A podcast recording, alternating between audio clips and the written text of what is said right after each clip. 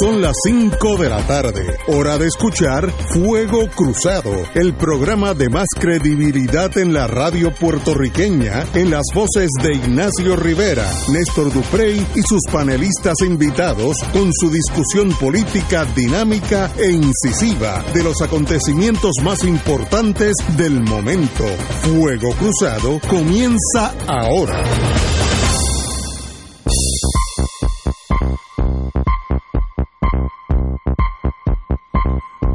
Amigos, amigas, hoy es miércoles, como todos los miércoles, señor secretario de Justicia, don Héctor Richard de Cardona. Muy buenas tardes. Muy buenas Héctor. tardes, Ignacio, Provost Marshall y a todos los que nos escuchan. Y Néstor, que está, ya llega, ya llega. Ya llega. Ya llega.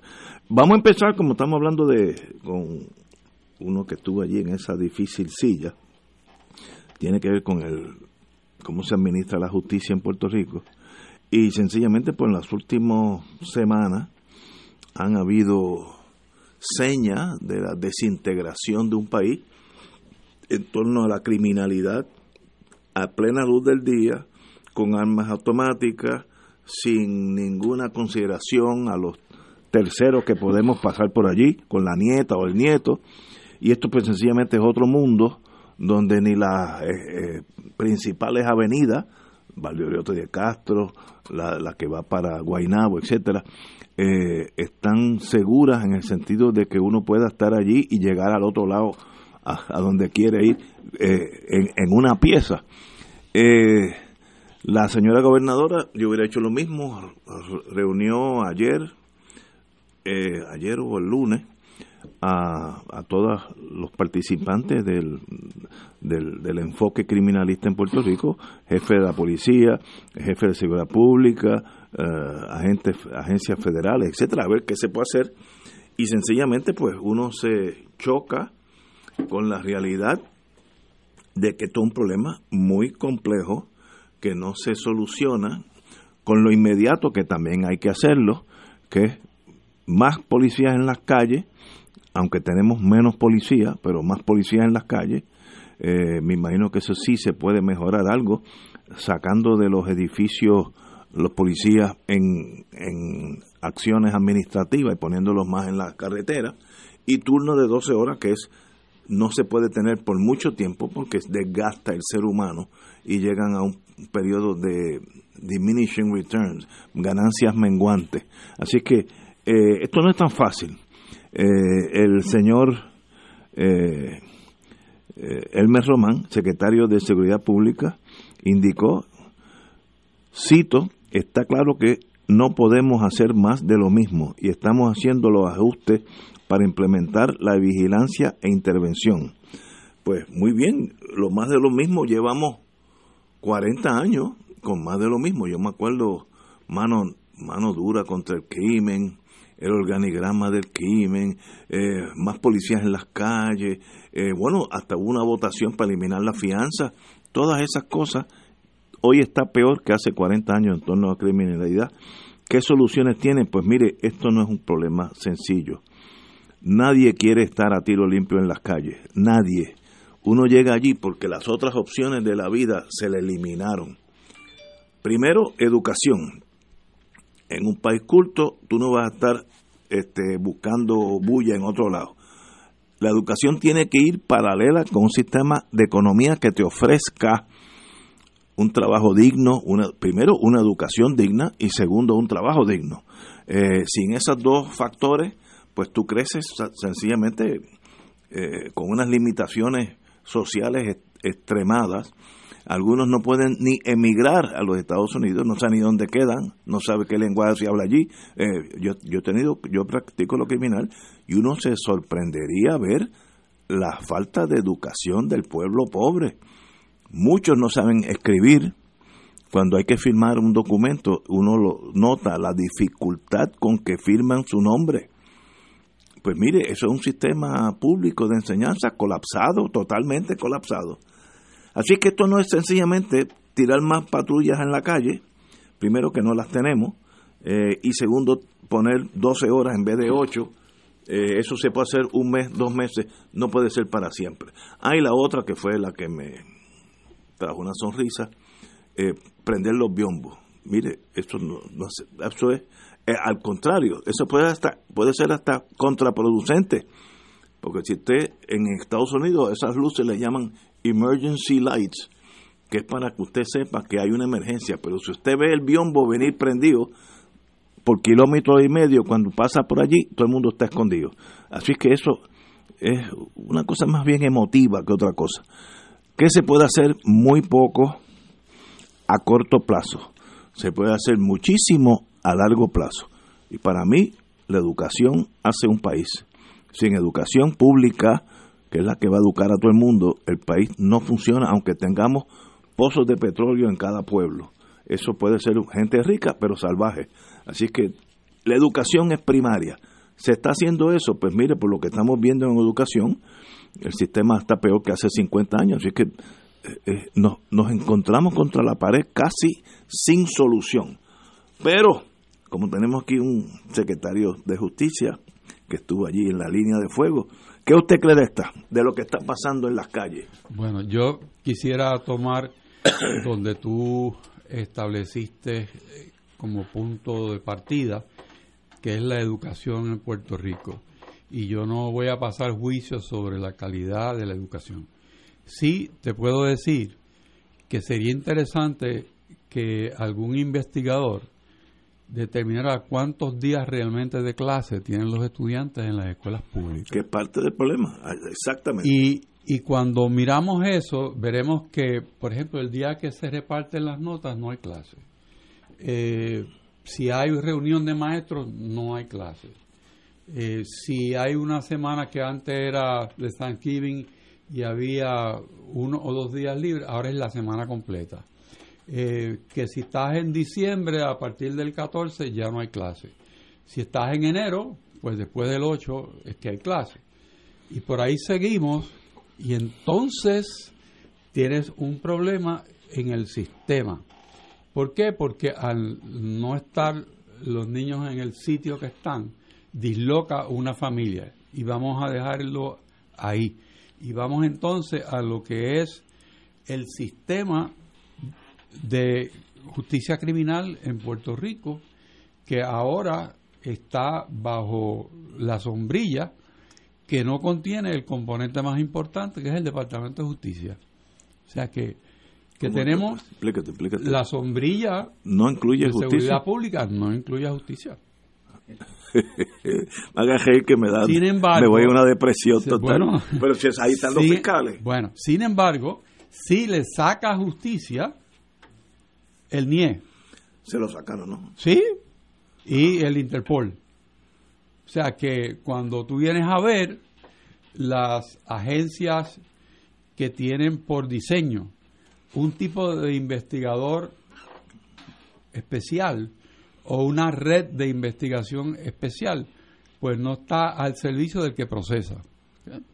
Puede haber toda la coordinación que tú quieras, pero eso no está en sitio. Y vamos a lo segundo.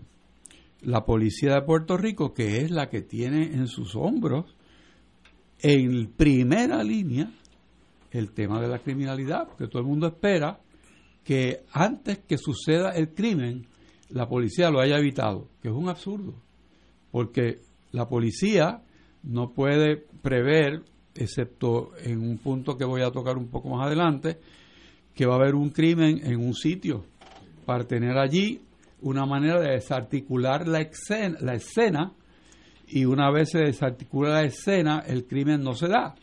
¿Por qué? Porque está cambiada y puede haber otros elementos que impidan la comisión del delito. Eso es básico. Pero vamos a ir un poco más adentro de la policía. Se, se presenta como, como una solución inmediata lo que tú acabas de decir y lo recoge una entrevista que se le hizo al titular de la rama del Departamento de Seguridad.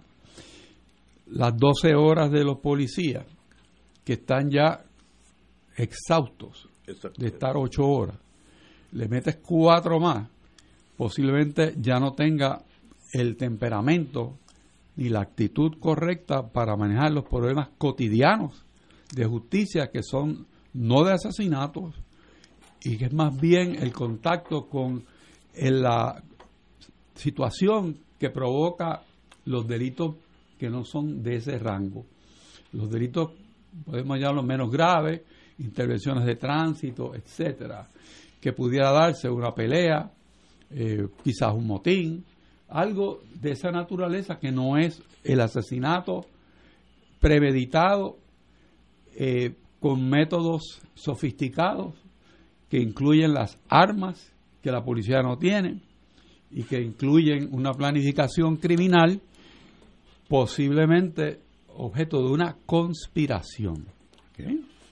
Y ese es, ese es el escenario que le da el dolor de cabeza hoy en día a Puerto Rico, porque son los crímenes en masa, los, los crímenes que se cometen de carro a carro, los crímenes que se hacen por acecho, los crímenes que se hacen por rapto, o sea, ese tipo de crimen que es el que de momento la prensa nos inunda de lo que está pasando y eso es como por oleadas. A veces hay más, a veces hay menos. Pero lo que no puede cambiar es el sistema de la policía y, añado del NIE de inteligencia. Y no es que sea uno inteligente desde el punto de vista de mucho sabe. No, inteligencia es de información.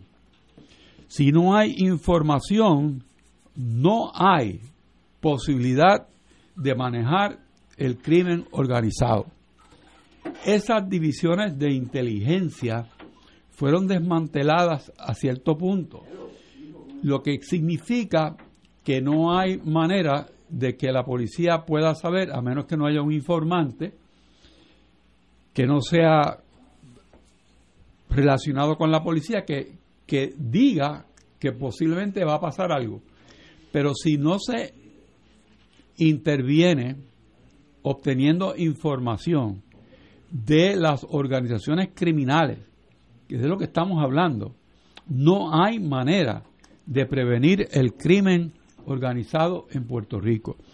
Esto de que pasa en los residenciales es por empresas criminales que operan allí y muchas veces a ciencia y paciencia de la policía. ¿Por qué? Porque esos criminales mantienen un orden dentro de un recinto y ese orden pues mantiene la paz hasta que viene la guerra. Y cuando viene la guerra es entre organizaciones criminales. Pero, ¿dónde está la información que tiene la policía?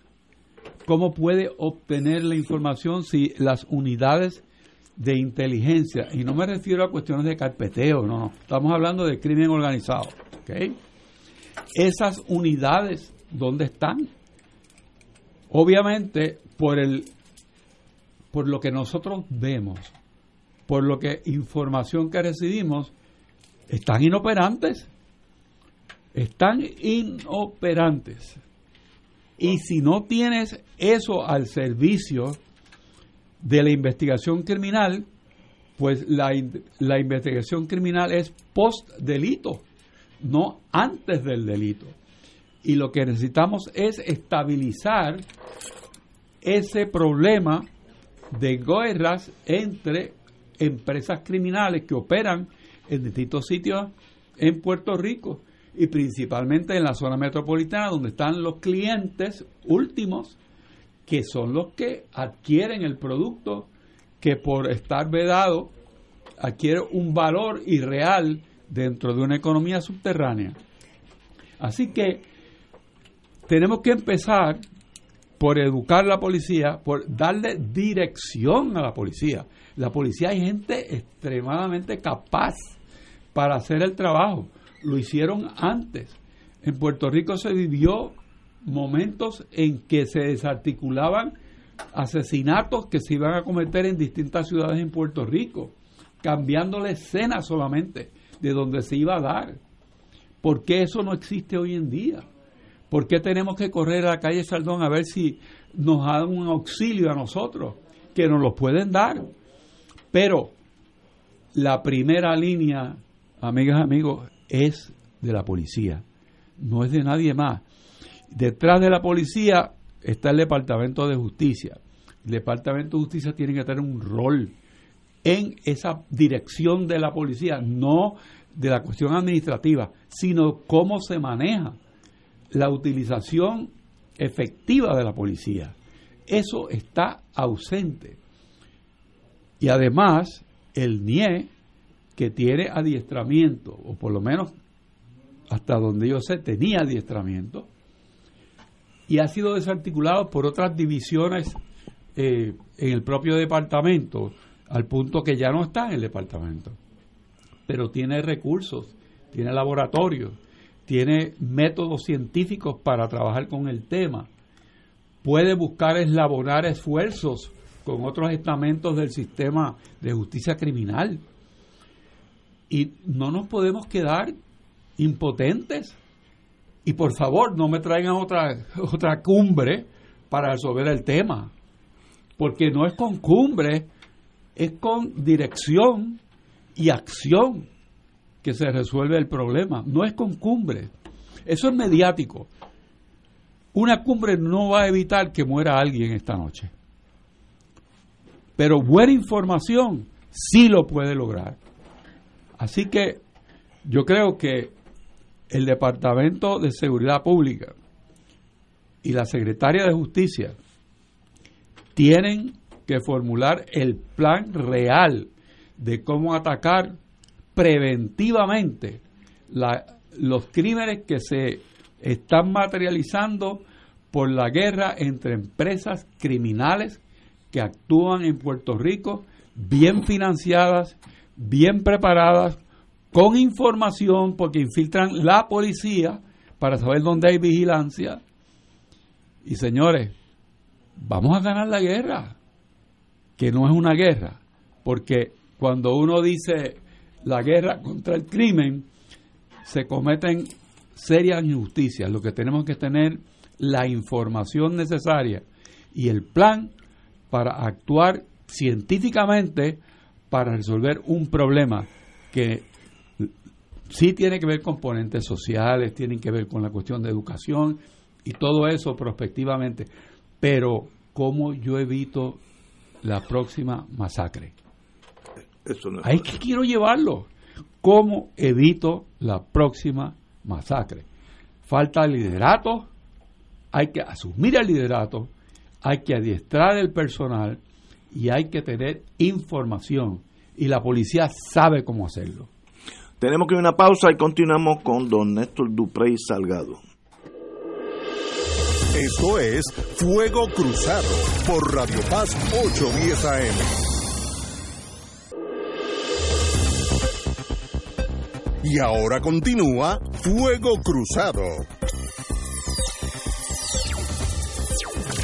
Amigos y amigas, compañero don Néstor Duprey, estamos hablando de los problemas que vivimos todos porque ya esto ya no es una cosa de unos pocos, sino cuando uno sale por las avenidas principales de San Juan, pues se expone también a que uno ser un eh, collateral damage, daño colateral, que muera uno con su nieto, su nieta, yendo a la escuela o viniendo de la iglesia, porque obviamente el crimen se está eh, saliendo de control en el sentido que ahora puede pasar cualquier día, a cualquier hora, en cualquier sitio público, eh, yo vi una, una fotografía por un video por televisión, los muchachos ni se cubren la cara como si estuvieran en, la Catedral de San Juan.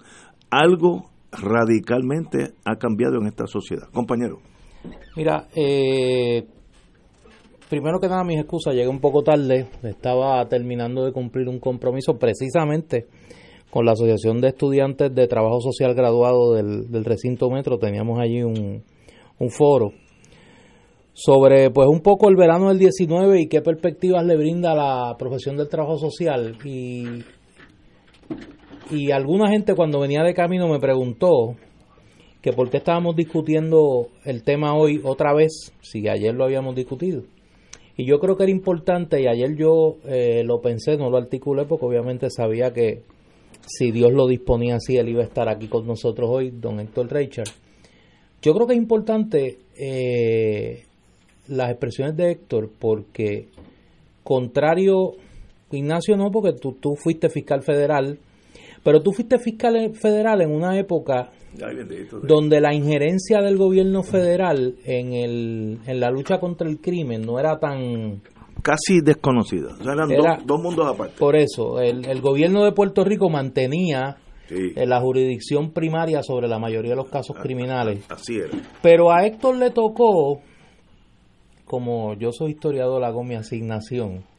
A Héctor le tocó un momento, y fue porque tropecé los otros días con, con varios periódicos de la época en que Héctor era secretario de Justicia, le tocó una situación muy similar a esta, eh, donde bajo la, administración de Carlos Romero Barceló, ese, eh, ese interregno entre el primer y el segundo cuatrenio, dentro de todo lo que estaba pasando en el país, se dieron varios incidentes de, de, criminalidad que requirieron eh, una intervención mucho más agresiva de, del gobierno. Y recuerdo que leí una entrevista precisamente a, a Héctor, donde planteaba como secretario de justicia lo mismo que dice ahora, y eso habla bien de su coherencia ¿no? y de su, de, de su consistencia, la importancia del componente investigativo. Y yo creo que eso es un elemento que a la hora de, de analizar este problema no lo ponemos en el radar. Eh, no es solo que no se esclarezcan los crímenes que ya ocurren. O sea, no es que, se, no, es que no se puede ni, ni esclarecer el crimen que ya ha ocurrido. Es que no hay la capacidad de poder eh, penetrar las organizaciones criminales y tener inteligencia suficiente sobre sus movidas. Aquí hay una aquí hay una sabiduría convencional o leyenda urbana, dependiendo si es correcto o no, de que en Puerto Rico existe crimen organizado. Y ayer Ignacio y yo estábamos medio en bravo, medio en serio hablando de eso. ¿Se puede decir a ciencia cierta que en Puerto Rico existe crimen organizado? Definitivamente incluyendo en el seno de los partidos. Pero, pero, o sea, bandas criminales que tienen su organización. Definitivamente. Y, y, estaban, y hoy en día son identificables. Te lo pregunto por lo siguiente, y, y, pues eh, parto de, de, mi ignorancia. Alguna gente plantea, cuando se, se vulgariza este tema, de que uno de los problemas para combatir el crimen en Puerto Rico es que no hay crimen organizado. Bueno, yo difiero radicalmente de esa posición, porque eso, eso significaría que no hay una constatación de los hechos. Y hay grupos que son afines, que actúan de concierto y común acuerdo, y por lo tanto, eso es una empresa criminal. Y si cometen una serie de delitos. Y organizadamente. Sí comete una serie de delitos, que surge un patrón que se llama de raqueterismo, está violando las leyes federales que tienen que ver con, con ese tema. Y también localmente, porque en Puerto Rico se refleja las violaciones federales en la codificación de los delitos que hay en Puerto Rico. O sea, definitivamente hay crimen organizado. Y te menciono un poco de, de risa lo de los partidos, porque es que en los dos partidos se ha dado un patrón para eh, mantener la corrupción viva que ha producido que se radiquen cargos contra personas que están asociadas a ese patrón de utilizar los fondos públicos para fines privados. Pues es una empresa criminal. O sea que no, no hay que ir a las grandes definiciones, sino a ver qué es lo que tengo al frente uno dice, bueno, si, si menea el rabo y levanta la pata, es un perro. O sea, eh, es una cosa que, que se cae por su peso. Lo que significa que el Estado, sabiendo eso, porque lo sabe, no puede quedarse en un modelo reactivo de combatir el crimen porque la reacción no evita la comisión del crimen. Y si, y hay reacción de investigación, tampoco tiene un componente fino de investigación criminal, pues tampoco se procesan los delitos. O sea que que, que tenemos una situación que en Puerto Rico se ha manejado en los últimos años pidiéndole al gobierno federal que asuma más y más control del aparato criminal y el procesamiento criminal.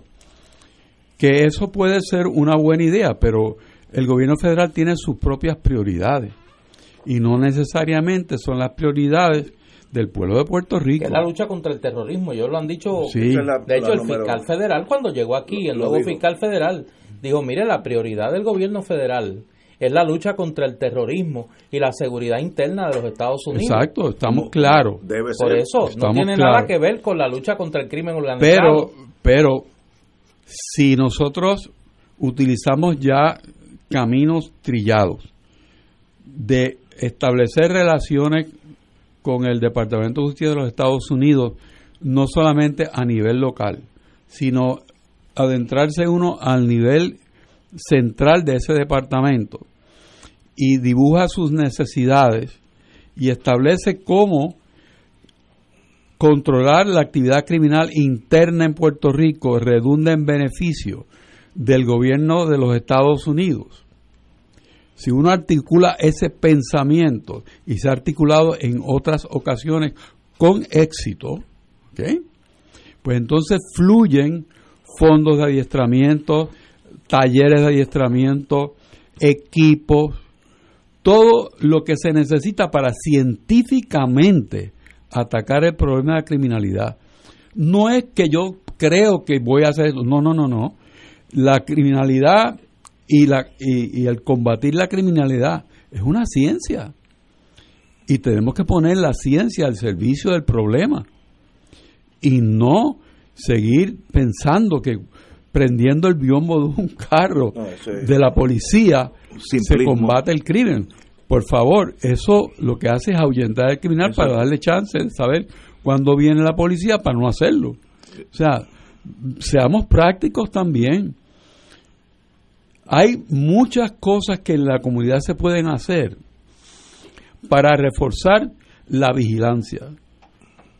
Un ejemplo que le puedo dar que también se ha utilizado. ¿Cuántos edificios en el condado, por dar un ejemplo, o en Miramar, tienen guardias a la entrada del edificio? 24-7. Eso saben lo que está pasando en el área. Seguro. ¿Por qué no hacer un enlace de esas personas que están adiestradas para detectar actividad criminal? Esa es una. Porque necesitamos información y necesitamos formación. Yo sencillamente me limito a apuntar cosas que han servido, que han sido útiles que han sido exitosas, porque Ignacio sabe el éxito que hubo con la operación para sanear la policía de Puerto Rico. Él tiene conocimiento porque representó personas en, esa, en ese trabajo. Y fue un trabajo que hizo el Departamento de Justicia. El día que se arrestó al, a la persona principal. Bajo tu incumbencia. Sí, fue el NIE, con apoyo de la policía, que hizo el arresto. O sea, no fue eh, el gobierno federal. Y los cargos iniciales fueron locales, que después por otras razones a Puerto Rico le convino que se procesaran por el sistema criminal federal. Fue una decisión de ambos sistemas para fortalecer la actividad en contra del crimen organizado Vamos a estar claros. Como tú dices, eso para Puerto Rico lo vivió antes. ¿Qué nos pasó que se nos olvidó? ¿Cómo manejar el tema? Hay de preguntarse. Si tú lo pudiste ver en el periódico, Néstor, yo estoy seguro que cualquiera que lo quiera ver lo puede ver. Es cuestión de acceder a la información. Si lo buscan. Si lo, buscan. lo buscan. Pero es que no tenemos que inventar. Eso está inventado. Claro, esas no son las únicas maneras de resolverlo. Ayer yo hablaba aquí de algo que tú viviste, porque tú eras secretario de Justicia para aquella época, eh, un poco después. que fue aquella iniciativa de Fran Rodríguez, el senador de Ponce, el organigrama del crimen, que nunca apareció. Bueno, lo que pasa es que eh, lo que tenía era unos expedientes, yo sé de eso, lo que tenía unos expedientes y esos expedientes, pues, si uno los configuraba en una pizarra y establecía un organigrama, pues mencionaba unas personas, pero no había conectividad. O sea, en el procesamiento criminal, pues tú necesitas información que vincule desde la perspectiva legal la actividad con personas. Si no, no hay acusación. Claro. Luego se desarrolla un sistema de inteligencia que nos lleva a detectar cuáles eran las empresas criminales, cuáles empresas criminales eran mixtas, o sea, había criminales y financieros, o sea, que todo va de la mano, y como luego ocurrió con Juan Ramón Salvondo, por ejemplo. Bueno, yo no, no sé de Salvondo. que, está acusado y se le acusaba por lavado de dinero. Bueno, pero yo me refiero a cosas más serias que esas. El, el, el tema es que a menos, y, y termino, que uno no sepa qué va a pasar, no puede evitar lo que va a pasar. Y Puerto Rico necesita estar delante del problema y no detrás del problema. Vamos a una pausa. Yo quiero continuar con este tema, ya que me han llamado dos, uno detective y otro policía, con su visión. Yo creo que es importante. Vamos a una pausa. Fuego Cruzado está contigo en todo Puerto Rico.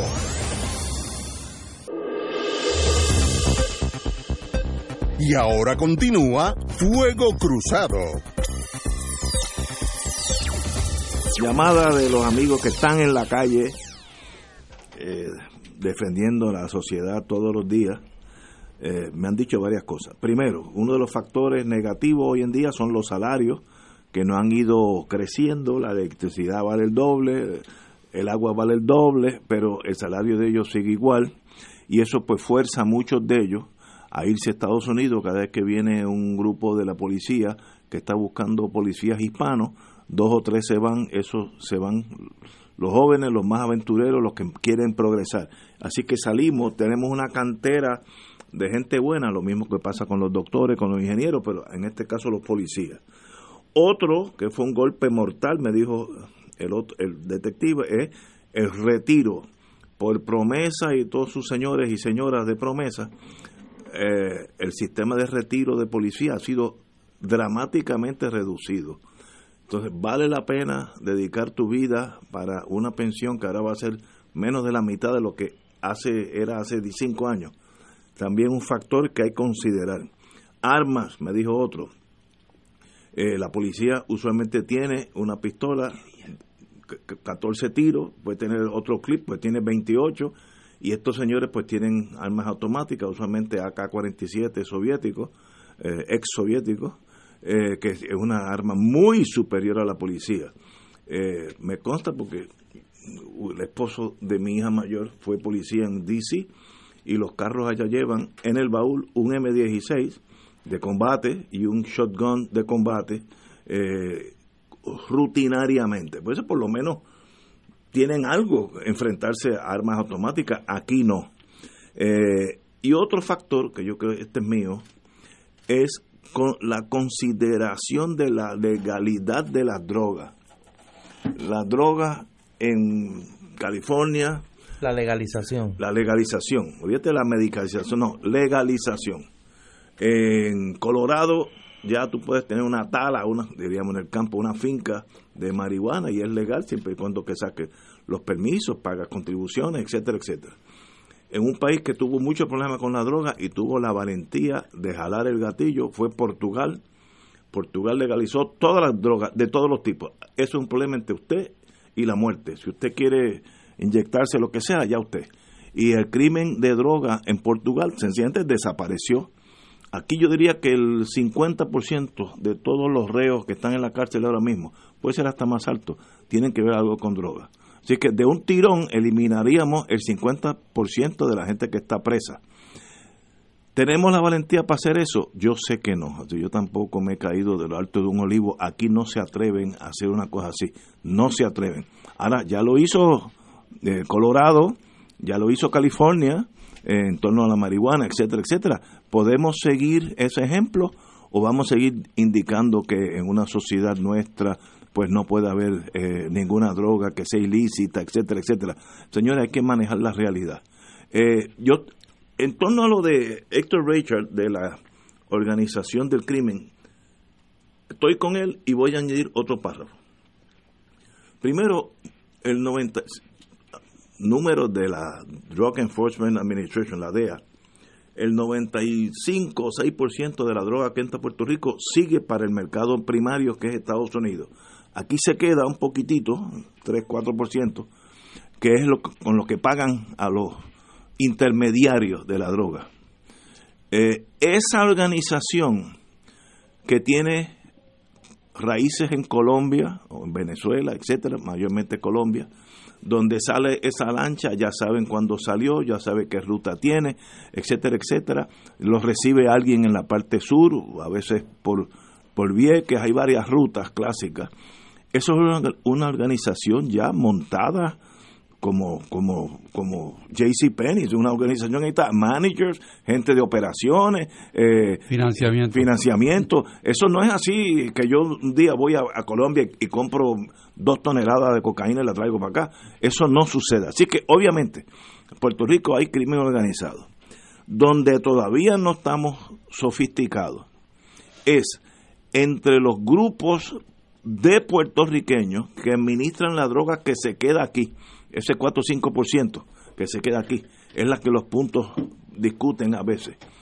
Y necesitamos copiarnos de la historia de Loki Luciano, que en el 1947-48 reunió a todas las familias en Nueva York y Chicago y Miami y Chicago, Miami, eh, Los Ángeles, etcétera, etcétera, y dijo, oye, ¿por qué nos estamos matando unos a otros? ¿Por qué no nos dividimos esto? Esto es un negocio, vamos a dividirnos las diferentes jurisdicciones. Pues Héctor, tú tienes Manhattan, Ignacio tienes el Bronx, y el Bronx y uh, Brooklyn, etcétera. Eh, el Provost Marshall, tú coges Chicago, etcétera, etcétera. Y tenemos en Nueva York, que es el centro del uso de la droga, posiblemente el más grande de los Estados Unidos, que al año hay dos o tres muertos nada más, aquí hay 500. Así que esa etapa, micro, droga, la distribución pequeña, le falta que un día estos señores se reúnan en el Caribe Hilton, en una sala privada, y dicen, bueno, vamos a dejar de matarnos, vamos a hacer esto un negocio aún mayor de lo que es, y no hay que matar a nadie. Eso me lo explicó a mí un, agente del FBI, de, de la DEA en mis años, le decían Furia, era apellido Jiménez. Y él dijo, un día de esto tú vas a ver que la criminalidad de Puerto Rico va a bajar de 500 a, a 180, de un día para otro.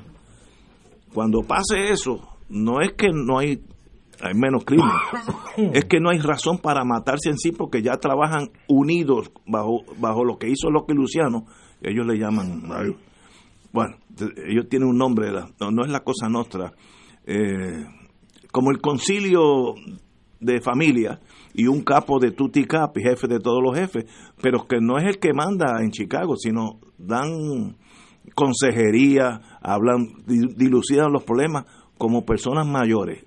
Eso no lo tenemos. Entonces aquí es la única forma de yo penetrar Arecibo es eliminando el que ya está en Arecibo, o viceversa, ¿no? Y eso pues pasará un día, espero que pase, porque así no hay que tener 500 muertos innecesariamente al año. La gran mayoría de los muertos aquí tienen que ver con ese mundo. Y eso podrá pasar o no, pues yo espero verlo. Así que la legalidad es algo, legalización. legalización es algo que tenemos que eh, estudiar muy seriamente. No hay ambiente porque los políticos nosotros no les gusta tocar temas eh, que sean controversiales. Eh, y otra parte, esperar que un día estas familias eh, se reúnan, me viene la palabra ahorita, eh, a la comisión, ellos le llaman la comisión, se reúne la comisión una vez cada dos meses, discuten sus problemas nadie mata a nadie sin que la comisión lo autorice, etcétera, etcétera. Eso falta. Bueno, eh, yo te diría, Ignacio, abundando que en Puerto Rico ha existido, no sé si existe hoy en día, una comisión también. Y esa, esa comisión está a un nivel donde hay unos integrantes que no solo planifican la compra y la distribución macro y buscan el financiamiento de, personas que en la sociedad son apreciadas y estimadas, que lo pueden estar contigo eh, almorzando en un restaurante y tienen ese lado oscuro de su vida que financian ese, ese, esa empresa criminal. El problema no está tanto en ese preciso nivel, sino un nivel inferior a ese en donde se concierta o se concerta matar a alguien por la deuda que hay con el consorcio. Esa, esa parte es la que está la gran inestabilidad. Y es donde tradicionalmente se concentra la búsqueda de información, porque ese es el crimen que normalmente vas a ver. Puede haber una guerra entre, entre puntos y se ha dado también, pero en otros aspectos, vamos a decir, los crímenes que se cometían en los penales en Puerto Rico hace años atrás, se llegó a un consejo parecido. O sea, entre los grupos que reñían por el control de las cárceles, se dividieron las cárceles y los de A estaban en estas, en estas cárceles y los de B en esta otra cárcel y se acabaron los crímenes dentro de las cárceles. Me acuerdo, sí. O sea que que el pragmatismo también hay que utilizarlo en pos de salvar vidas, ¿verdad? No es que uno le rinda la autoridad a un crimen organizado, no, es que vamos a ver cómo se ajustan en los niveles de ellos para que no se maten unos a los otros y el beneficio es no tener esa criminalidad en la calle, que es la que mata al inocente que pasa por el sitio a la hora equivocada. Si supiéramos dónde es que se va a perpetrar ese crimen, tendrías allí buena iluminación, tendrías la patrulla de la policía con el biombo prendido y sabes que no van a matar a nadie. Estamos totalmente de acuerdo. Oye, un detective ya retirado me escribe, lo voy a citar para que no haya malos entendidos. El, el problema grande es que no quieren tocar al grande, al que mete el dinero y financia la operación. Cuando lo toquen van a ver cómo esto corre, cómo esto corre. Yo refería muchos casos y los aguantaban. Eso me lo va a decir un detective retirado. Así que lo, lo cité para que no haya... Y, bueno, quiere decir entonces que ese detective retirado estuvo en el momento en que se hacía inteligencia. Exacto, exacto, saben. Exactamente. E, Eso era de, la época nuestra y lo es. Aquí hay una teoría sobre ese tema de que en la década de los 90, con la política de mano dura de la administración de Roselló, se rompió lo que entonces era un esquema bastante criollo de crimen organizado y de repartición a la manera de la mafia eh, norteamericana de los distintos de las distintas regiones y un poco como lo llama mi amigo el profesor Gary Gutiérrez, hubo una mexicanización del crimen en Puerto Rico. ¿Por qué? Porque en México la intervención del Estado un poco lo que hizo fue romper las estructuras de los carteles de, de la droga en México y crear una especie de caos ¿no? en el mundo criminal. Y aquí en Puerto Rico, pues algunos plantean de que podríamos estar ante eso. Lo segundo, como me escribe un querido abogado eh, que sabe de eso muchísimo más que yo, porque entre otras cosas, como él dice, bebe en barras y habla con la gente que, que sabe de esas cosas. Eh, las guerras de sucesión en esa estructura frágil son muchas veces lo que nosotros vemos reflejado en las masacres y, todo esto. Hoy sale, hoy se da a conocer que el objetivo de la, del ataque de en el residencial Néstor Ramos Antonini era eh, la joven que era aparentemente la, la jefa del punto allí. Eh, y un poco pues ese, ese fenómeno, ¿no? Pero para eso tiene que haber un nivel de inteligencia recolectada por el Estado que ahora mismo no existe. Correcto. Y si, si, existe no la usan. Yo no sabía, Héctor, me acaba de indicar que el NIE fue desarticulado pues como entidad. yo, no, yo, pensé que había planes. Está en la sombrilla. el NIE está en la sombrilla. Pero que ya no es una entidad autónoma. Es un gancho de la sombrilla. No sabía eso. Es un gancho en la sombrilla. Eh, bueno, pues. señores, vamos a una pausa. Creo que la necesitamos. Vamos a una pausa. Fuego Cruzado está contigo en todo Puerto Rico.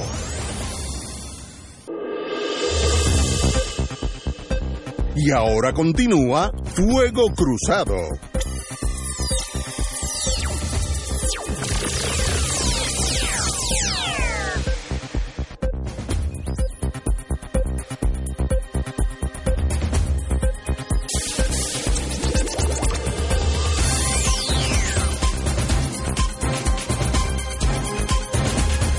Regresamos, amigas y amigos, a Fuego Cruzado donde hemos estado aprovechando la presencia aquí de don Héctor Richard, que es panelista los miércoles de este programa, pero que tiene la experiencia como secretario de Justicia, que fue en la, temprana década del 80 de, del siglo pasado, que se dice lejos, pero que no es tan lejos, eh, para hablar un poco de cómo se puede mirar desde el ángulo gubernamental este problema de la criminalidad, que es un problema tan, tan complejo, eh, y que no tiene, yo he escuchado mucho y yo, pues con el respeto y el cariño que le tengo a mucha gente que, que le tengo que escuchar en las últimas horas, aquí no hay varas mágicas, aquí no hay varas mágicas, aquí no hay solución fácil y no hay solución en los que sea solamente uno de los dos extremos, o sea,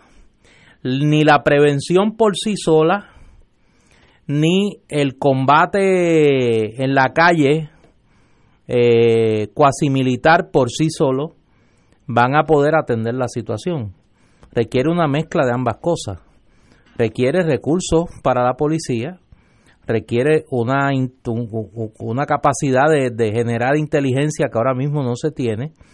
Requiere políticas públicas creativas, requiere la legalización de la droga, requiere un fortalecimiento del sistema educativo y las oportunidades económicas eh, de, ese sector de la sociedad. Y requiere eh, algo que no se habla, atacar la fuente de financiamiento de la industria del narcotráfico en Puerto Rico y su hermanita menor, el lavado de dinero. Y hasta que eso no se ataque, pues no vamos a ver una solución efectiva del problema porque llevamos décadas eh, empantanados en esto, que nos acordamos cuando ocurre una masacre. Cuando ocurre una masacre nos acordamos que tenemos un problema. Lo, lo que la diferencia con la masacre y eso es ah, preocupante para todos es que antes uno leía la masacre en tal sitio, usualmente era de noche, uno pues lo leía en el periódico, seguía. Hoy, con la ventaja que tenemos, que todos tenemos teléfono, la primera que yo vi fue abierta a las cuatro esquinas del sol, la de que fue por Isla Verde, que habían unos muchachos corriendo a tiro limpio unos contra otros, y esta última de la avenida esta de Guaynabo, donde Martínez Nadal, Martínez Nadal eh, que van y vienen. Eso es un cambio fundamental, porque antes era de noche, de escondido, ahora es delante de todo el mundo, bajo la premisa que no lo van a coger, porque nadie quiere chuparse un asesinato en primer grado. Así que ese muchacho que está allí con el AK-47, por lo menos sabe que hay una posibilidad que va a seguir esa noche yendo al cine con su novia, porque si no, no se la va a jugar de esa forma. Así que eso ha cambiado sociológicamente, ¿qué quiere decir eso? Pues no estoy muy claro, pero es un síntoma para preocuparse. Bueno, yo diría eh, que si uno analiza, y se ha analizado en muchas épocas, y yo tuve una conversación con un socio penal recientemente que está en el sistema, y me dice que la, la clase que está entrando al sistema penal, pues no le importa un pepino este, la vida. La vida. Uy. Y por lo tanto, ellos entienden que pues no, no hay nada después de la vida, así que se acaba. Mientras tanto, pues se disfruta, pero hay algo bien importante, son calculadores. ¿Qué probabilidad hay De- de, de que sea detectado, procesado y convicto? Es mínima, Sí. ínfima en el estado que está el sistema de justicia criminal en Puerto Rico. Es que eso de hacerlo a las 12 del día en la Martínez Nadal demuestra que yo sé que nos van a coger. Es Porque impunidad. es tan y tan obvio lo que estás haciendo. Todo el mundo te está fotografiando y, y pasa de todos modos. Pues él, él pensará, mire, a mí no me van a coger. Y, ¿sabes? y voy a seguir mi vida. O no me importa mi vida, que también es un problema sociológico muy, muy serio. Así que son problemas bien difíciles. Lo que yo sí puedo estipular que no se soluciona prendiendo los bombos, los biombos azules. No. Eso es estipulable. Eso no, eso no requiere análisis. Ese no es la, la- Mi turno de 12 horas. el- ah, me dijo, me dijo el detective. Eso se remedia enfermándote al cuarto día. Te chupas cuatro días, 12 horas y el, el, el- el viernes, pues tiene la monga. Y eso, pues, porque, mire, es lógico, tú no puedes chuparte 12 días, eh, un mes o dos cogidos. No, no, el sistema no aguanta eso. 12 horas, 12 12 horas. horas, do- 12 horas. Dice, pues, eso, la policía lo sabemos cómo hacer. Te cae enfermo, no va. Y un día pueden faltar 125 policías que están todos con el blue flu, ¿te acuerdas aquella? Sí. El, el blue flu. Digo, y eso no lo hemos hablado, la desmoralización No. que hay en la policía de Puerto Rico y la falta de recursos que tiene la policía en este momento. Salario, Sí, retiro, no, no, no, todo no, es la, la, la, Liderato. Y la falta de liderato. Y la falta de liderato. Señores, Mira, antes de irnos a la pausa, porque si no la tengo- compañera Marilu Guzmán me va, eh, me va, va a tomar represalias contra mí. En un rato, a las 6 y 30 de la tarde, en, el, en la Casa Soberanista, se va a celebrar un conversatorio en torno al centenario del natalicio de Monseñor Anturio, Anturio Parrilla Bonilla. Van a estar en el mismo el doctor Miguel Santiago Santana, querido amigo y hermano, el doctor Luis Rivera Pagán, la doctora Grisel Reyes y el doctor José Enrique Lavoy, todos ellos figuras eh, expertas en, la, en, en el legado y la trayectoria de Monseñor Antulio Parrilla Bonilla, obispo titular de Ucres. Eh, eso será a las 6 y 30 de la tarde, hoy miércoles, en la Casa Soberanista, que como saben está aquí en la urbanización Roosevelt, frente a la placita. oye, y, y, Marilú, es verdad, qué bueno que lo dijiste porque puede No, tomar no, muchacho, represalias. eso me puede tomar- Sí, puede ser serio. Eso puede traer serias consecuencias. Mira, tengo una noticia aquí, a los que les gusta el mundo militar, una noticia de las mejores que he visto este año. El chairman of the Joint Chief of Staff, el jefe del grupo, eh, la- en español sería de la generalidad, el jefe de todos los militares de los Estados Unidos, chairman of the Joint Chiefs of Staff, anunció esta tarde que el sargento Chief Master Sergeant, que es el, eh, en, en español se dice 3 y 3 y el dulce coco, que es lo más alto que puede llegar como, como sargento. Air Force, Air Force Chief Master Sergeant Ramón Colón López, al, al presente asignado al Command Senior Enlisted Leader como sargento eh, al comando de US Africa Command en Stuttgart, Germany, eh, has been selected ah, para replace al, al otro sargento y hoy hoy ya nuestro puer- puertorriqueño Air Force Chief Master Sergeant Ramón Colón López es el Senior Enlisted Advisor, el sargento de más rango, a la oficina del Chairman of the Jo- Joint Chief of Staff en Washington, D.C. Otra palabra, ese sargento tiene el poder de todos los días estar con el jefe del Estado Mayor. Ese es, el, el- ese es el, en la nomenclatura correcta en español. Jefe del Estado Mayor, Chairman of the Joint Chief of Staff. Así que estoy seguro que no llegó allí porque era este tenía alguna parentela, algún algo político.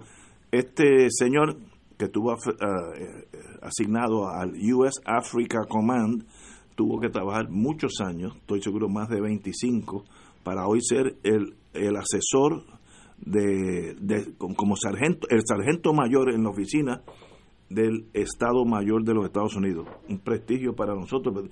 De toda la Fuerza Armada solamente hay una persona con ese rango y en, este momento es puertorriqueño. Así que felicito, por aquí dice creo que es de Ponce, pero tal vez me puedo equivocar. Bueno, pues llore.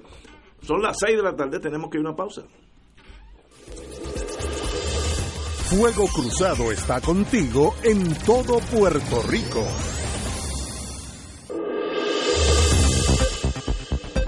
Y ahora continúa Fuego Cruzado. Amigos y amigas, lo que voy a leer tiene alguna importancia aquellos que están en el plan vital, plan de salud del gobierno. Así que en este momento, pues esto es un paréntesis de cosas serias. Eh, tenemos con nosotros la directora interina de Administración de Seguros de Salud, ACES, la señora Yolanda García. Un privilegio que esté aquí con nosotros. Buenas tardes. El privilegio es mío el tener la oportunidad de estar aquí, esta darle con ustedes. La implementación del nuevo modelo del Plan de Salud del Gobierno de Puerto Rico, realizada el año pasado, le otorgó a los beneficiarios del Plan Vital el derecho de elegir una vez al año a una de entre cinco aseguradoras contratadas y la red de proveedores participantes de su preferencia. El plan vital colocó al beneficiario como el centro del sistema de salud del gobierno de Puerto Rico. Eliminó por completo el concepto de regiones y promueve que el beneficiario esté con la asegurada, aseguradora de su preferencia y con el médico y proveedor de servicios que elija. Eso es importante. Esto significa que el beneficiario puede buscar servicios del médico primario, especialista y otros proveedores de salud en cualquier punto de la isla. Y a su señoría, doña, doña Yolanda García, directora interina, ¿cuáles son las cinco aseguradoras entre las, entre las que los beneficiarios pueden elegir? A todos nuestros beneficiarios del Plan Vital, que estamos hablando casi cerca de 1.2 millones de beneficiarios. Se acerca el periodo de inscripción abierta, oportunidad que van a tener de poder seleccionar, si así lo desean, cambiar una de las aseguradoras que participan para el Plan Vital. Entre las opciones que ellos tienen, tienen la compañía de First Medical, tienen MMM, Triple S, Molina Healthcare y Plan de Salud Menonita. Lo importante es que se aseguren que ese médico de cabecera, ese especialista que hoy tiene un tratamiento activo, sea parte de la red de proveedores de la aseguradora que vayan a seleccionar. ¿En qué consiste el periodo de inscripción abierta? Es la ventana que se abre donde los beneficiarios por, eh, por ¿verdad? Este, discreción ejercen su derecho de seleccionar a que otra aseguradora administre su cubierta de beneficio. ¿Y, qué fecha eh, ¿Cuándo empieza y cuándo termina? Comienza el primero de noviembre y termina el diciembre 15. Así que si yo quiero cambiar, o, o soy nuevo en el plan que entro, que no tengo, yo tengo que escoger uno, y si quiero cambiarlo, tengo del primero de noviembre al 15 de diciembre de este año. Si es un beneficiario nuevo que entra por primera vez al programa de Medicaid, la selección de aseguradora lo hizo una vez cualificó para el programa de Medicaid. No obstante, si él por alguna razón desea cambiar, ese beneficiario tiene los 90 días subsiguientes para realizar el cambio de aseguradora. Okay. Los nuevos tienen 90 días pero si ya ya lo tienes, tienes... Sí, si ya tenemos, eh, ¿verdad? Eh, casi el millón doscientos mil beneficiarios que ya vienen año tras año eh, cumpliendo los requisitos de elegibilidad al programa y se han mantenido en el programa. Desde el primero de noviembre hasta diciembre 15 tienen la oportunidad de hacer el cambio si así lo desean. Y si, y si yo beneficiario deseo continuar como estoy, ¿qué tengo que hacer? Absolutamente nada. Esa es la fácil. Eh. No que hacer solamente si quiere una diferente compañía de. Eso es así. Si quiere hacer un cambio, pues entonces puede proceder a hacerlo. Si está contento con el servicio que ofrece, sus médicos están entre la red de proveedores de esa aseguradora que hoy tiene, no tiene que hacer ningún ninguna gestión. ¿Y qué tengo que hacer si deseo cambiar a otra aseguradora? Pues tiene una de dos diferentes opciones. Lo primero es, eh, sabemos que nuestra población es altamente tecnológica, por ende nosotros tenemos una plataforma en www.planvitalpr.com donde puedes realizar el cambio a través de su teléfono inteligente. Eh, por el contrario, si prefiere que sea de forma personal, puede entonces llamar a nuestro centro de llamadas. Ese centro de llamadas, el teléfono es el 1833 253 7721. 1833 253 7721. ¿Cuántas veces se puede cambiar de aseguradora? Una vez al año. Una vez al año. Eh, y en esta ventana que tenemos ahora. Exactamente, desde el primero de noviembre hasta diciembre 15. ¿Hay cambios en la cubierta de beneficio con el plan vital? La respuesta es no. Todas las aseguradoras proveen la misma cubierta de beneficio. No hay cambios para el primero de noviembre. ¿Qué diferencia existen en la cubierta entre una aseguradora y otra? La red de proveedores que ofrecen. Por ende, lo que estamos es orientando a todos nuestros beneficiarios de antes de realizar un cambio, se aseguren que ese médico primario que tiene, que recurrentemente visita, sea parte de la red de proveedores de esa aseguradora. ¿Hay cambios en los requisitos o criterios para ser elegible al plan vital? No, la respuesta es no. Si exhortamos a todos nuestros beneficiarios a que cumplan con su responsabilidad, según sea requerido por el programa Medicaid, asistir a esa visita de evaluación para que se puedan mantener activos al programa, al plan vital. Pero eso no hay que hacerlo si yo estoy con una de las compañías y estoy satisfecho, no hago nada, me quedo en mi casa. Bueno, si está satisfecho con su compañía, no se requiere que llame para hacer un cambio de aseguradora. Sí se requiere que para mantenerse activo, al programa eh, hay un requerimiento de la regulación federal donde él tiene que ir una vez al año al programa de Medicaid y volver a recertificarse. muy bien. Eh, ¿Dónde podemos obtener más información sobre el periodo de inscripción abierta? En www.planvitalpr.com. www.planvitalpr.com. Eh, esto está disponible, me imagino. 24-7. Y el teléfono sigue siendo el mismo, 1-833-253-7721. Lo voy a decir de nuevo, 1-833 253-7721. Y lo pueden seguir en Facebook. Eso es así. Nosotros en ACES estamos también en, en la, entre las diferentes alternativas de redes sociales y una de ellas es Facebook. Pues Yolanda García, directora interina de ACES, a la que ustedes tienen 1.3 millones. 1.2 millones de beneficiarios en el plan vital. casi uno de cada tres puertorriqueños están con el plan vital. Uno de cada tres. ¡Wow! Eso es un montón de trabajo. Un privilegio tenerla aquí. El privilegio es mío y gracias por la oportunidad. ¿Verdad que no sabía que eso era tan grande? Uno de cada tres de nosotros. Señores, tenemos que ir a una pausa, amigos. Fuego Cruzado está contigo en todo Puerto Rico.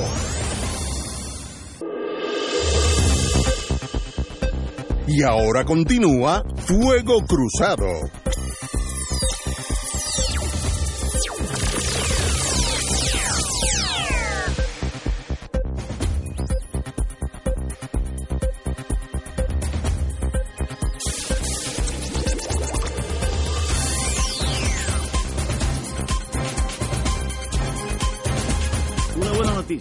La Junta de Supervisión Fiscal concede 53 millones para educación especial. Eh, en estos días había salido a la prensa el hecho de que educación especial había sufrido unos cortes, tal vez por negligencia administrativa, pero se quejaron a donde tenían que ir y la Junta aprobó al Departamento de Educación de Puerto Rico los 53 millones que solicitó la agencia para cubrir gastos de educación especial. Unos fondos que le serán transferidos con la advertencia que deben ser utilizados únicamente para educación especial. Habrá que mm, remachar eso, eh, como están las cosas. Hay que decirle eh, únicamente para el propósito esbozado. no hay confianza, vamos a ponerlo así. La misiva, eh, y ya firmada por la directora Yaresco, indica que luego de revisar la solicitud del Departamento de Educación, eh, se autoriza la autorización de este dinero, etcétera, eh, para educación especial. Yo creo que eso demuestra que la, gente de promesa no, no tienen un rollo de alambre de púa por el corazón y si usted le presenta lo que tiene que presentarle eh, y no es para usar el dinero para otras cosas, pues aparece el dinero. Así que buenas noticias y deja ver que uno puede negociar con la Junta de, Supervisión Fiscal.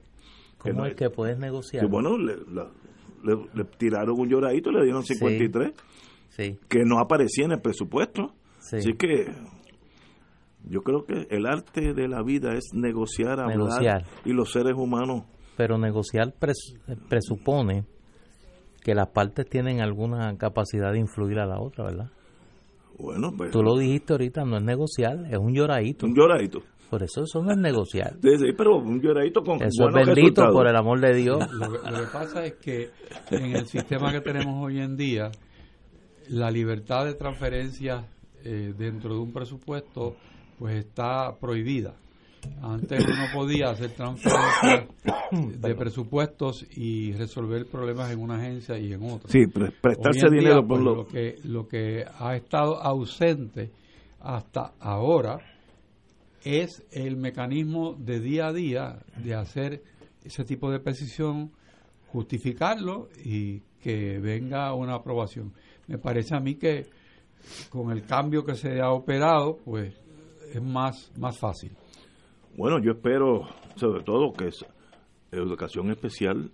Yo tuve cuando estaba en pueblo, eh, tuve el privilegio que Atilano Cordero Vadillo, que era el como el chairman de ayudar a los niños discapacitados, me llevó a una, creo que era SER, si no me equivoco.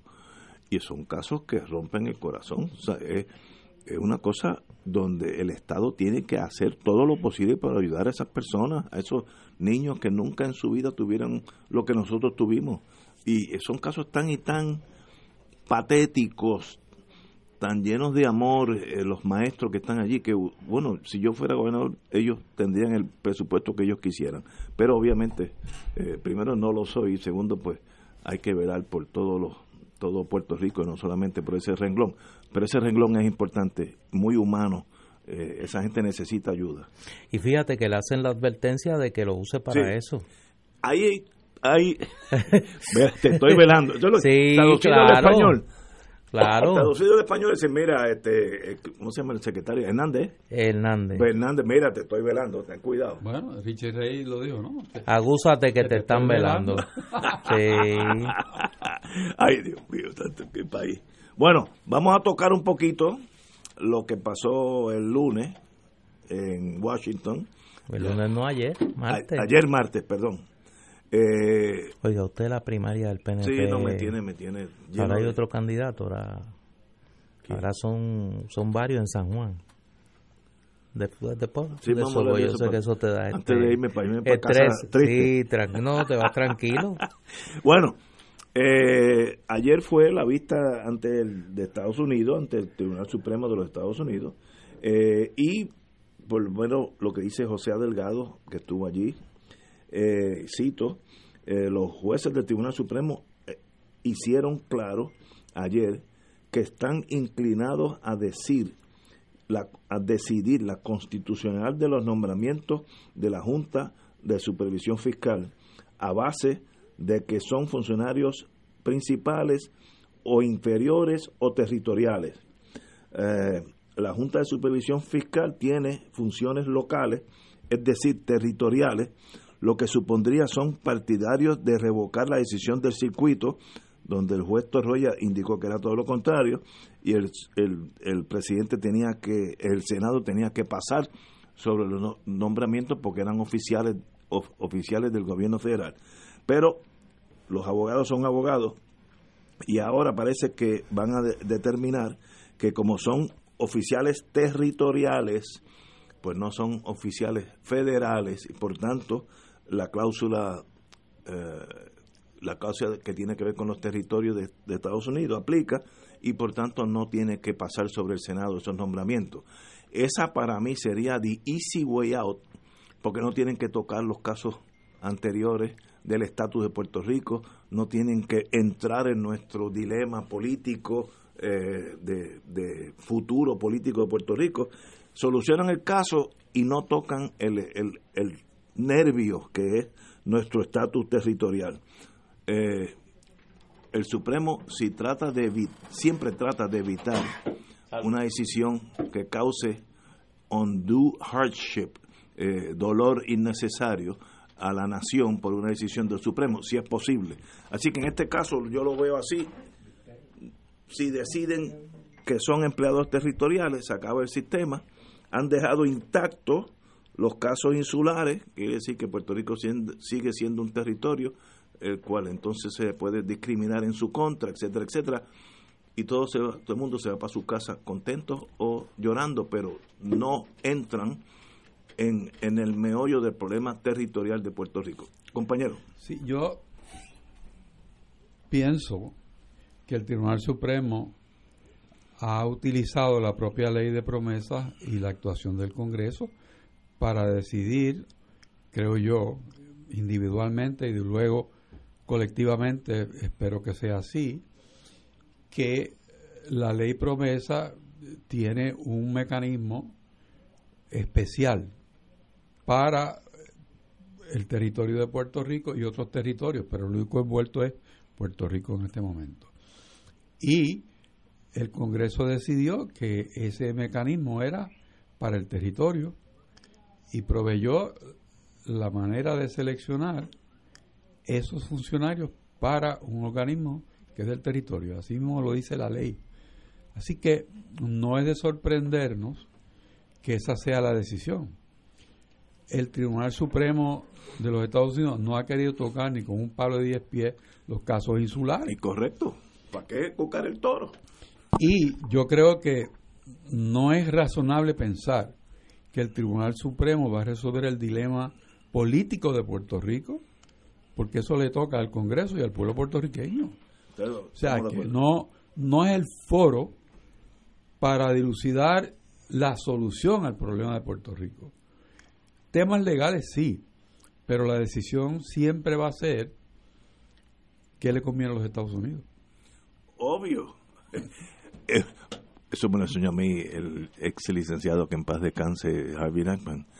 El título dice Supreme Court of the United States. Por tanto, la base es the United States of America.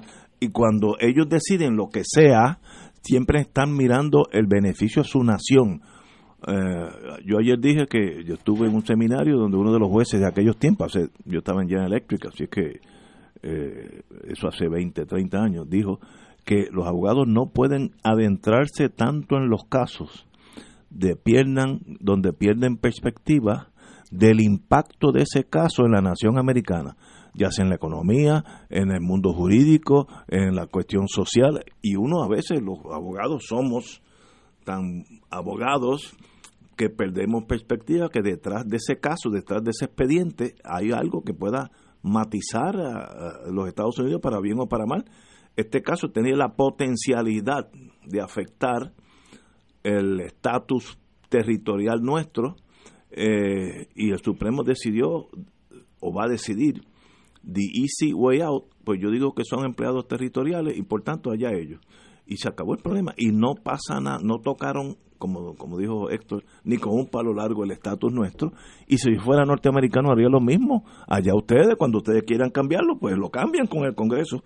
Yo, Supremo, no ese no es el rol mío. Don Néstor Duprey. Mira, más allá de lo que señalé eh, en los comentarios ayer, yo creo que, que, es poco. Lo que sí llama la atención es eh, las pocas reacciones que uno escucha eh, prospectivas. Es decir, eh, yo creo que es unánime, salvo pues los casos de enajenación que ya conocemos. El que se sí, bueno, pues las cosas hay que llamarlas por su nombre, tú sabes.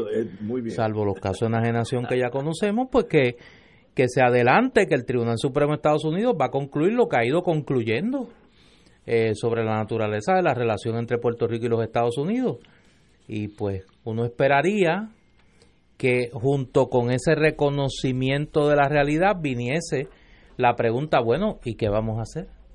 ¿Y ahora Esa es la realidad, ¿qué vamos a hacer? Ah, o sea, porque somos territorio, eh, el Tribunal Supremo de los Estados Unidos se encamina a reafirmar el poder absoluto del Congreso a tal punto de, eh, de poder desmantelar el gobierno de Puerto Rico y crear una estructura supragubernamental, como se señaló ayer, que absorbe los poderes del gobierno de Puerto Rico, como es la Junta de Supervisión Fiscal, donde el pueblo de Puerto Rico no tiene absolutamente nada que decir con esa realidad que vamos a hacer. O sea, y en ese sentido, exacto, y en ese sentido, a mí me parece que esa es una conversación ineludible y que vamos a tener que enfrentar todos los sectores políticos de Puerto Rico, incluyendo los que no la quieren enfrentar. Porque la vida de la Junta de Control Fiscal va a depender en gran medida el tiempo que está aquí en Puerto Rico, no solo de nuestra capacidad para producir presupuestos balanceados, como dice la ley promesa, sino para que nosotros podamos entrar en un proceso de conversación, ahora digo yo, de negociación, como dice Ignacio, política con los Estados Unidos, para reencaminar la relación con, los Estados Unidos. Yo creo que aquí, y es otro de los grandes consensos que repito, solo un enajenado puede, puede negar que la relación con los Estados Unidos está seriamente lacerada en este momento.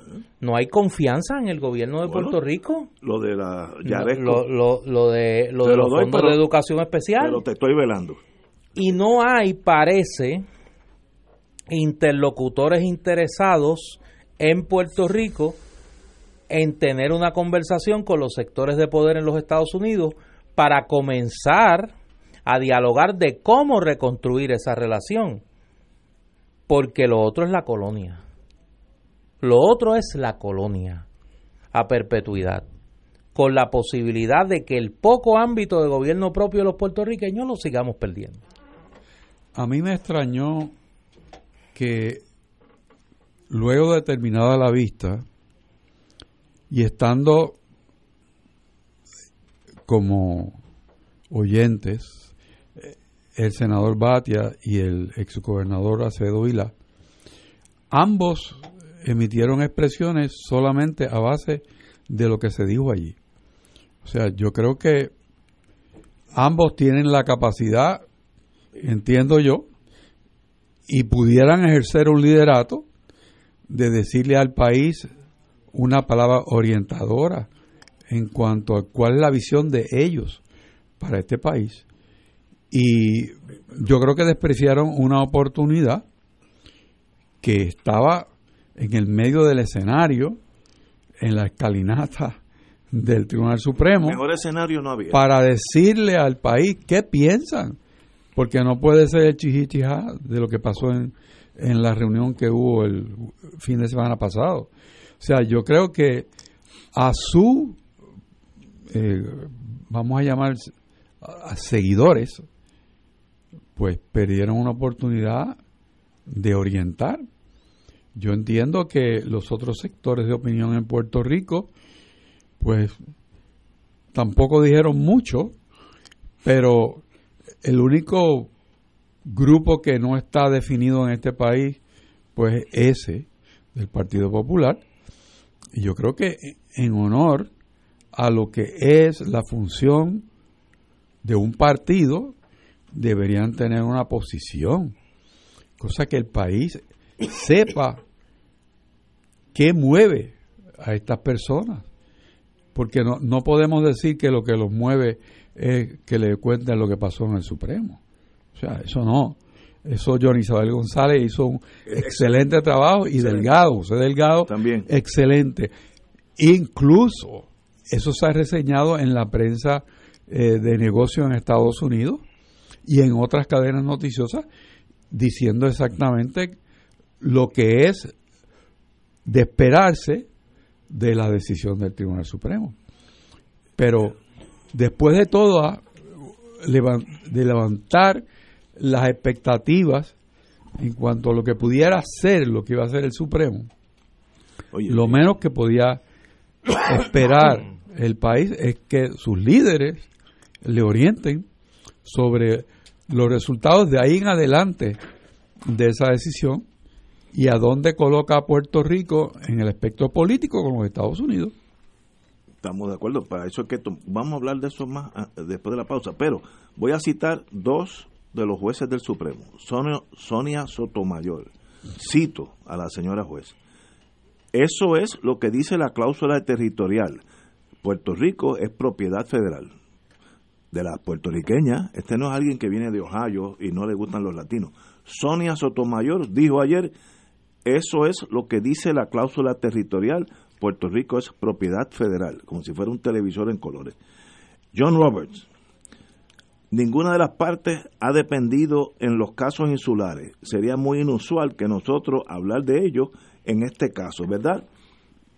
Ahí tú sabes lo que eso eso no lo van a tocar y con razón, es un problema nuestro. Los jueces del Supremo no tienen problema con el territorio de Puerto Rico lo puede tener tal vez no, Departamento de Estado, Pentágono, los políticos, pero ellos no, ellos son jueces. Y lo que dice Sotomayor tiene, porque ella es puertorriqueña, se siente puertorriqueña, y dice Puerto Rico es propiedad federal. Eso es devastador a la estructura de lo que crecimos pensando que era el ELA. Eso ya desapareció, el ELA es, ¿sabe? es un cadáver ya eh, sepultado. No estoy siendo político ahora, no estoy diciendo si van a ganar o, las elecciones. siempre se supo que ah, siempre se supo que esa era su naturaleza. Pero ahora a Estados Unidos cuando le convino, seguro, en la Guerra Fría, le dejó correr, le mintió a las Naciones claro, le mintió a Naciones Unidas por un lado, le mintió a las Naciones Unidas. No, no, a nosotros no porque a Muñoz Marín, a Fernández y Cern, a los que fueron a las vistas en el 50 y a los que fueron luego, se les decía en toda ocasión. En el 1959 se lo dijo Henry Jackson a Luis Muñoz Marín. En 1963 se lo dijo John P. Saylor a Luis Muñoz Marín. En la década de los 70 se lo dijo la administración Nixon a Rafael Hernández Colón. Pueden tener la medida de gobierno propio que ustedes crean que tienen, pero detrás de ese gobierno propio está la cláusula territorial y el Congreso no renuncia a su poder absoluto sobre Puerto Rico, a tal punto que Muñoz Marín dijo, si el Congreso, si el pueblo de Puerto Rico se volviera loco, el Congreso siempre tiene la oportunidad de legislar. ¿Y sabes qué? El, el pueblo de Puerto Rico se volvió loco, su gobierno y el Congreso legisló, se llama promesa. se llama recortarle el gobierno interno al pueblo de Puerto Rico. Hay algo también que, que se olvida, como tantas cosas históricas, es que en esa época del 50, los obispos de la Iglesia Católica dijeron claramente al pueblo que eso era una tomadura de pelo. Sí, es verdad. Y hay una tesis que se convirtió en un libro que se llama The Bishops, de la doctora Alonso. La doctora Alonso. Pero todavía hay en el Partido Popular, en lo, en lo que están corriendo para la gobernación. No Enajenación. Uno dijo que lo que procede ahora es sentarse con el Congreso y culminar los poderes de Lela. pues, pues, tú no sé, pues, o el problema soy yo. Pero hay un amigo tuyo que está ahí, el candidato tuyo en esa refriega, pues tú tienes un candidato ahí. No, no, usted mire, usted se tapa como los de ayer. usted tiene candidato en el PNP y en el Partido Popular. Y si gana el PIB también Y el candidato suyo en el Partido Popular dice que lo que hay que hacer es una nueva ley de relaciones federales. Sí, sí, eso es lo que me estaba ¿Bajo qué? ¿Bajo la cláusula territorial? Sí, sí. Pero entonces... ¿Tú crees cosas como esa? Pero si te han dicho, cuando la, la juez tuya, Sotomayor, dice, cito, Puerto Rico es propiedad federal, no hay más nada que argumentar, se acabó. Pero yo, yo quizás debo, debo acotar eso, porque la juez dice eso y es una línea, cuando se están escribiendo argumentos de que el tratamiento que tiene que darle el, el tribunal a Puerto Rico es de derecho de propiedad. Y ella lo que saltó a decir que no, que aunque la cláusula pueda decir eso, esa no es la manera de interpretar la constitución de los Estados Unidos hacia un pueblo de que también son ciudadanos norteamericanos. El ELA no existió. Yo fui uno de los que por muchos años pues pensaba que ELA era el ELA. ¿Te acuerdas? Moneda común, defensa común, común ciudadanía pues yo desde que era un nene me estaba chupando ese bibi, pues, pues, nací con eso.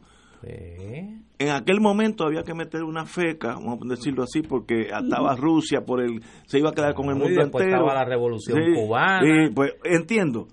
Hoy ese mismo imperio dice, mire, ya no tengo enemigos en el mundo, así que ustedes no, no olvídense de eso, eso nunca pasó ¿Te acuerdas cuando la subprocuradora del Solicitor General le dice a uno de los jueces? Al juez Breyer, que Breyer no le creía. Que no dice, pero usted está segura, porque usted está, usted está yendo en contra de lo que el Estados Unidos ha dicho por décadas. Sí, sí, es que eso es así. Este territorio es al pelado.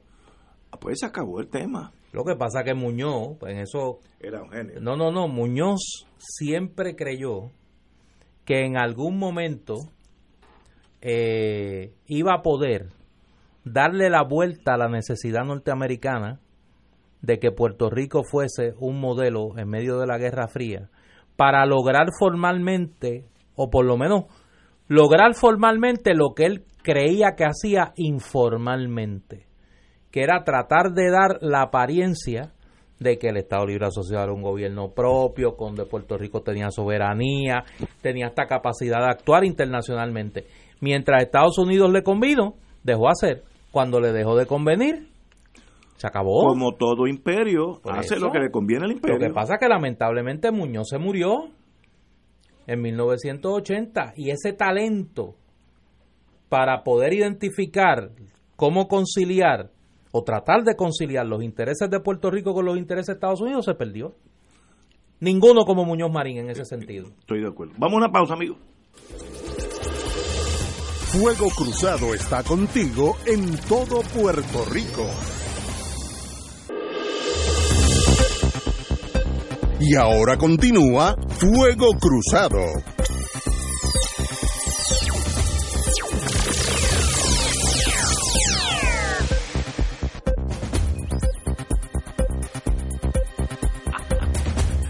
Regresamos amigos y amigas a Fuego Cruzado. Vamos un poco para España Hoy ha habido una melé, diríamos allá en Francia. Hubo decenas de carros quemados, eh, decenas o cientos de arrestados, etcétera, etcétera, como reacción a que las Cortes Españolas eh, le impusieron 13 años de cárcel a unos líderes catalanes. Puigdemont, eh, ese todavía está fugitivo, y Oriol Junqueras, que era el vicepresidente, ese cogió 13 eh, y, mandaron a arrestar a Puigdemont eh, sencillamente porque todavía dicen que está fugitivo en Bélgica, etcétera, etcétera. Y sorprendió lo duro de la sentencia. Yo hubiera esperado probatoria porque estos, estos no son criminales comunes, estaban defendiendo algo que tiene cierta lógica. Y yo creo que esto es peor a la larga porque forja héroes de la Revolución Catalana. Así que ahora vamos a tener héroes de la Revolución Catalana. Eh, y mientras este señor esté en la cárcel, le da más que razón a los catalanes estar prendidos en candela.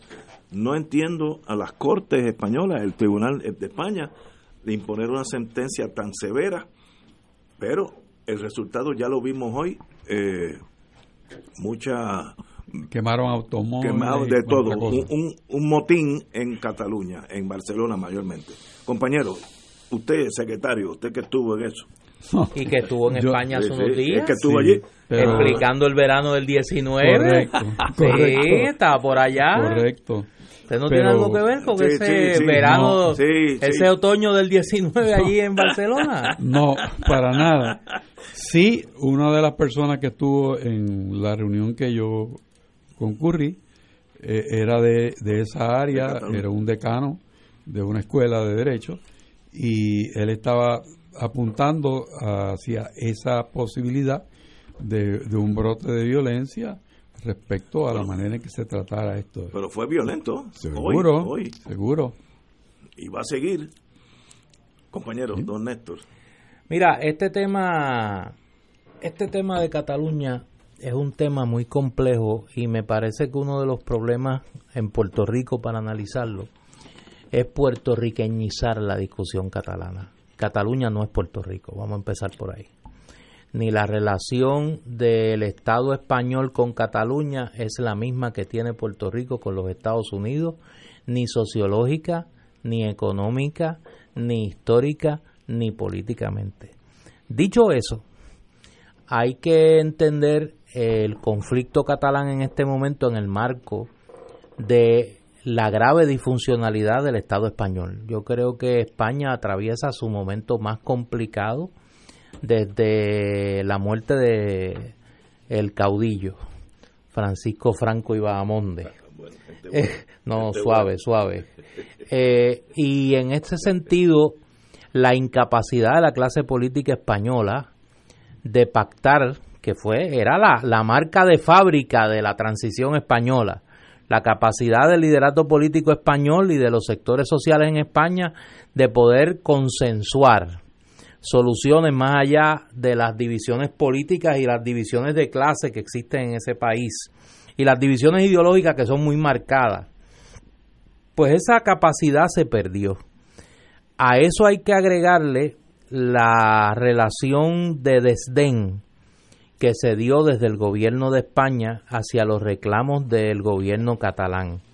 El gobierno catalán, que aporta muchísimo más que muchas de las provincias españolas a la economía general de ese país, simplemente pedía una relación económica mucho más justa y un traslado de competencia a fin con su capacidad de autogobernarse. El gobierno de eh, Mariano Rajoy eh, fue bastante torpe con eso, liquidando las pocas voces moderadas que había en Cataluña más allá del corrupto Jordi Puyol. Eh, pongo por ejemplo a Durán y Lleida y eh, su liderato que era reconocido muchísimo más allá de Cataluña. Y de momento, un partido que había sido un partido bisagra, aunque histórico, Esquerra Republicana, se convirtió en la fuerza política predominante arrastrando consigo a Convergencia, el partido histórico de, de Jordi Puyol y primero de el eh, de Taradellas y de la generación del exilio y lo convirtió en un apéndice de Esquerra Republicana. Junper sí, que es la coalición de gobierno en Cataluña, eh, es, un, es un junte de la izquierda radical catalana, de la izquierda republicana, que es la izquierda independentista histórica, con un partido que era un partido, si fuéramos a verlo desde el crisol nuestro, un partido autonomista, un partido de centro, conservador en lo económico, y que se ha convertido en el promotor del independentismo en Cataluña.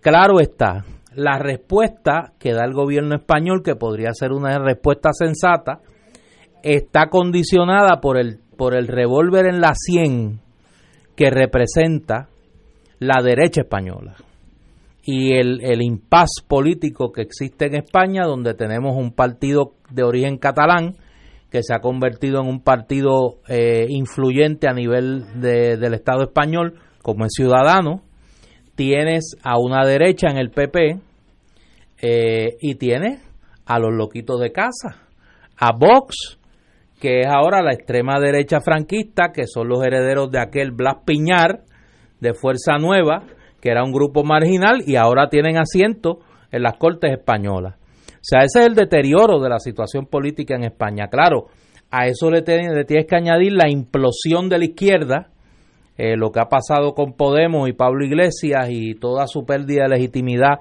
en la izquierda española, y el fenómeno en esta elección que me parece que va a ser la figura de Íñigo Errejón, y, su, y un movimiento más Madrid, que ahora es más país y que es un desprendimiento de Podemos, pero que a la vez ha logrado aglutinar izquierdas regionales, movimientos de izquierda regional, que se fueron desencantando con Podemos o que mantuvieron, a pesar de Podemos, una independencia de esa, de esa organización que en su inicio quería ser una confederación de todas las izquierdas eh, que estaban, valga la redundancia, a la izquierda del Partido Socialista Obrero Español. Es una situación bien compleja que creo que se está complicando a tal punto, leí antes de entrar aquí al aire, que luego de las reuniones con el liderato político, el presidente en funciones, Pedro Sánchez, líder del Partido Socialista, pues está planteándose tomar medidas eh, extremas, incluyendo la aplicación del artículo 155 de la Constitución española, que es el que eh, encauta prácticamente el gobierno autónomo catalán y le da autoridad al gobierno de España de nombrar eh, un administrador y de movilizar la, la fuerza militar para tratar de apaciguar un movimiento que yo no creo que se va a apaciguar fácilmente. Yo creo que la, la torpeza del Estado español, la torpeza del gobierno del Partido Popular y de Mariano Rajoy al manejo del caso catalán ha sido el mejor aliado del reclamo independentista catalán que, repito, es más complejo que la óptica puertorriqueña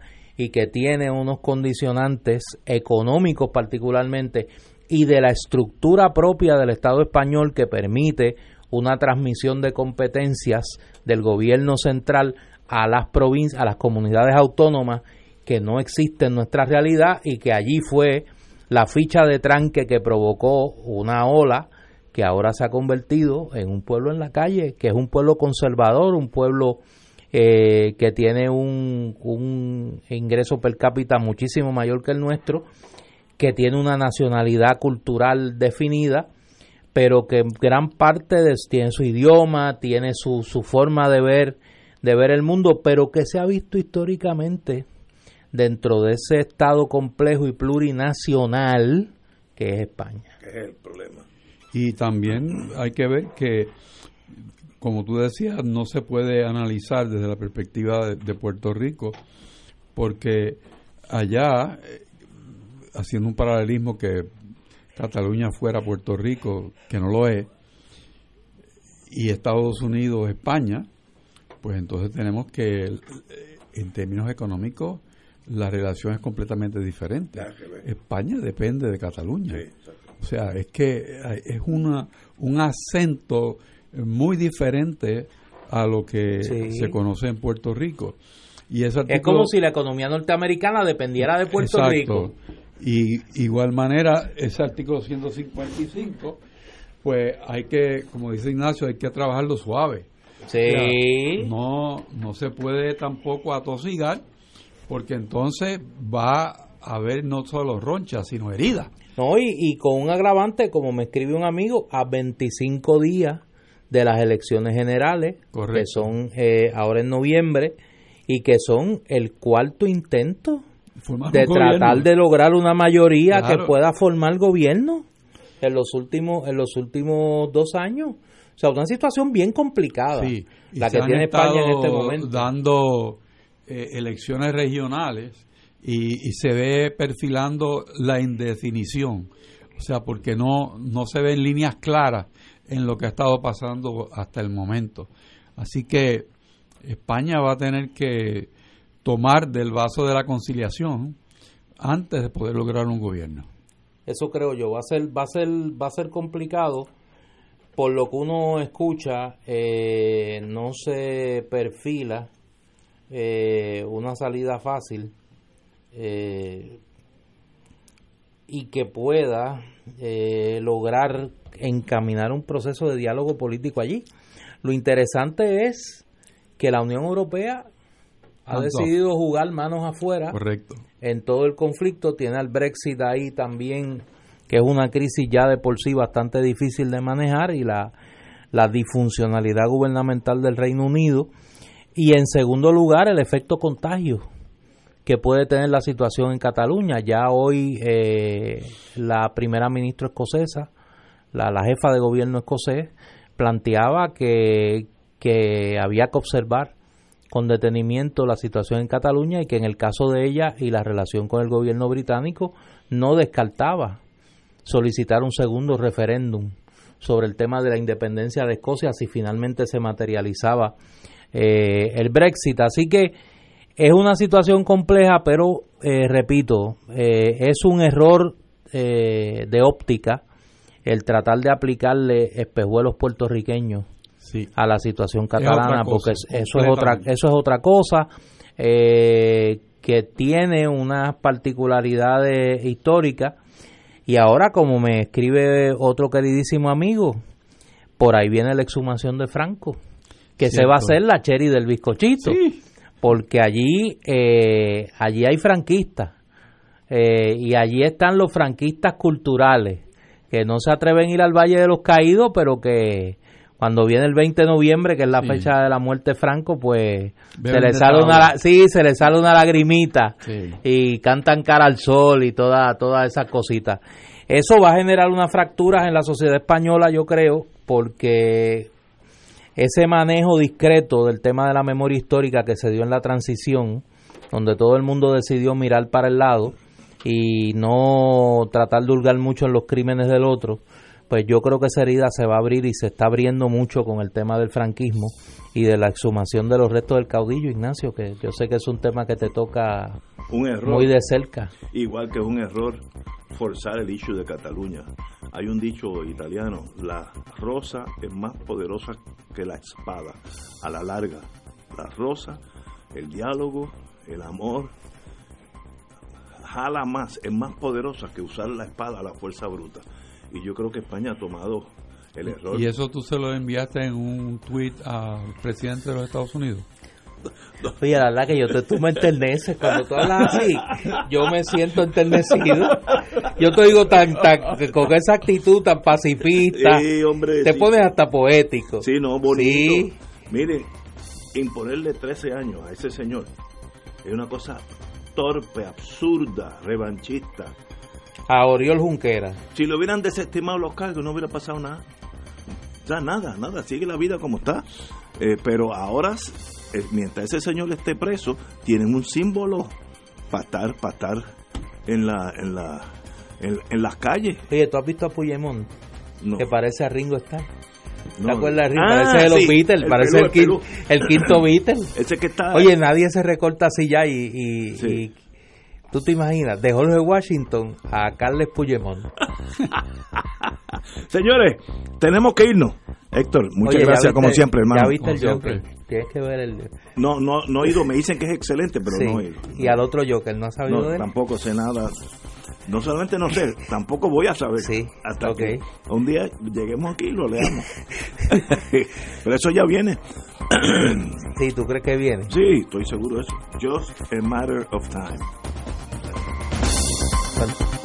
Hasta mañana.